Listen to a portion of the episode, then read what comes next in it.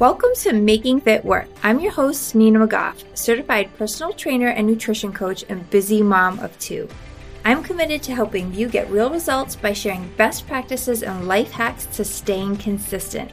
I also regularly interview other busy professionals who have mastered the ability to juggle it all while staying the course with their health and fitness. Let's get started. Hey, so before I get started with today's episode, I wanted to get something on your radar. My online signature training program, Lift and HIIT, is going to be starting again on January 3rd. Now, normally I don't open registration for this program until December, but because my birthday lands on Thanksgiving this year, I decided to do a birthday blowout sale for that weekend only. So, that weekend only, it's going to be super discounted.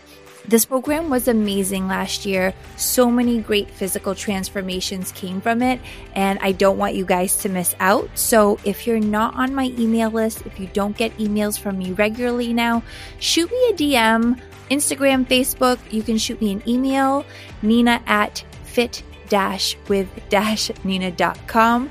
I know that's a mouthful. Just let me know you want in not necessarily on the program, but just to get on my email list so that I make sure you get all those details and don't miss out on the blowout sale. All right, see you soon. Hey there. So now that we are in mid November, I thought this would be a good time to start thinking about the holiday season as it pertains to our health and fitness. Without a doubt, this time of year starts to get hectic and people start to feel a little overwhelmed as they continue to juggle their normal day to day activities work, home, kids, all of that stuff on top of all the extra holiday expectations, right? So holiday shopping, get-togethers, travel, etc. So, how do you avoid letting the holiday season derail your results? This happens time and time again where we get kind of in the trenches. And then come January, people are just feeling like, okay, it's time to hit the restart button. How do we avoid feeling like we need to hit the restart button every January, but also enjoy that time with our family and friends, right? So I do have a few tips that I'd like to share. This could be a pretty short episode today, but I'm hoping this stuff really resonates with you. So first thing pertains to our fitness routine, and that is have a backup fitness option. So maybe during the holiday season, it might not be realistic to stick to your normal schedule, whatever that is, whether you are killing it in the gym three to five days a week. Maybe you go to a studio where you're taking, you know, 60 to 90 minute workout classes. Maybe you meet with a trainer or a coach whatever that it is, it's important to look at your schedule realistically and think about whether that's going to continue to work for you during those one or two holiday months. So maybe during that time, you want to have a backup option. Do you have some maybe on demand workouts that are 15 or 20 minutes long that you can do on the days that getting to a workout at a gym or at a studio isn't going to work for you. If you're already working with a coach, ask them to modify your training program for you for the month, right? Take into consideration that maybe you want to have some bonus days in there that are a little shorter, some shorter workouts, some longer workouts so that you can be a little bit flexible for when you can get this stuff in during the holidays. We all get overwhelmed and what tends to happen is when you find yourself being short on time, because you have more errands to run after school or after work or whatever it is, our workouts end up taking a back seat. So in order to avoid that being the case, find some other options that you can be flexible with. My other tip would be give yourself permission to enjoy and indulge. If your goal is to be perfect during the holidays, chances are, uh, and I hate even using this word, but chances are you're going to end up failing. Okay. The more you tell yourself that you can't have something, the more you want it, whether you really feel that or not. And it's not realistic, right? Like, why wouldn't you want to enjoy a holiday treat that you wouldn't normally have during the rest of the year? Yes, you might enjoy more cocktails and there might be some more alcohol consumption. You're going to be eating maybe at some different times of day.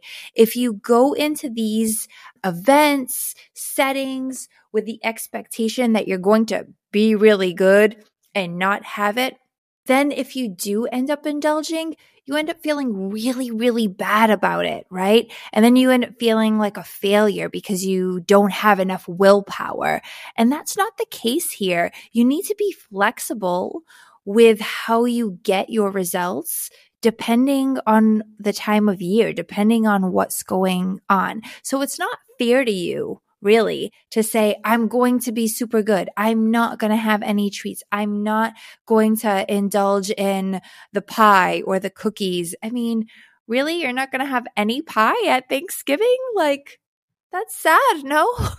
I don't know. I feel like that's kind of a part of the holiday. So instead of going into it with this mindset that you're going to be restrictive and you're going to be so good, just allow yourself the chance to enjoy it.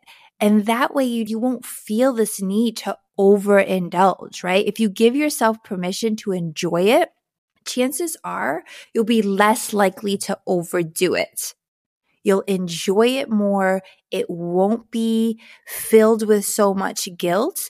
And then you won't find yourself feeling like, well, hands up in the air. I just ruined all that. Might as well give me the whole pie right? That's what tends to happen sometimes. You end up going into cookie monster mode. And let me know, guys. I'd love to hear from you after you listen to this episode. Does that resonate with you? Do you feel like that's what ends up happening is that you go into a holiday event, a dinner party, whatever it is, telling yourself you're going to be really good. And then before you know it, you've completely overdone it. And that is probably why, right? You feel like you just self sabotage yourself. So then you just completely give up and say, well, I might as well just go completely overboard now. Like, what's the point? I clearly can't even keep my hands off of one cookie, right? So I might as well just have half a dozen. My third thing would be to Ah, and this comes down to the mindset stuff. And you're either with me or you're like, ah, yeah, whatever, Nina, that's too, maybe you think it's too woo woo ish. But I think it's really important to watch your words, right? Our words are so powerful.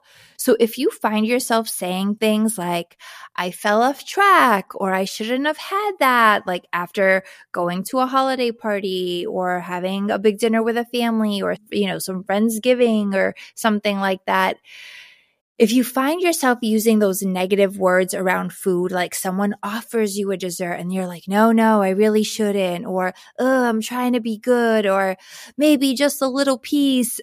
If you keep using those negative words, then your body ends up feeling really negative about it, right? Like you end up feeling really bad about yourself. And then that's where the self sabotage comes in. And that's how you derail your overall progress because you're using these negative words around the food, the indulgence, all this negative stuff. It's so much pressure and stress that you don't realize you're putting on yourself.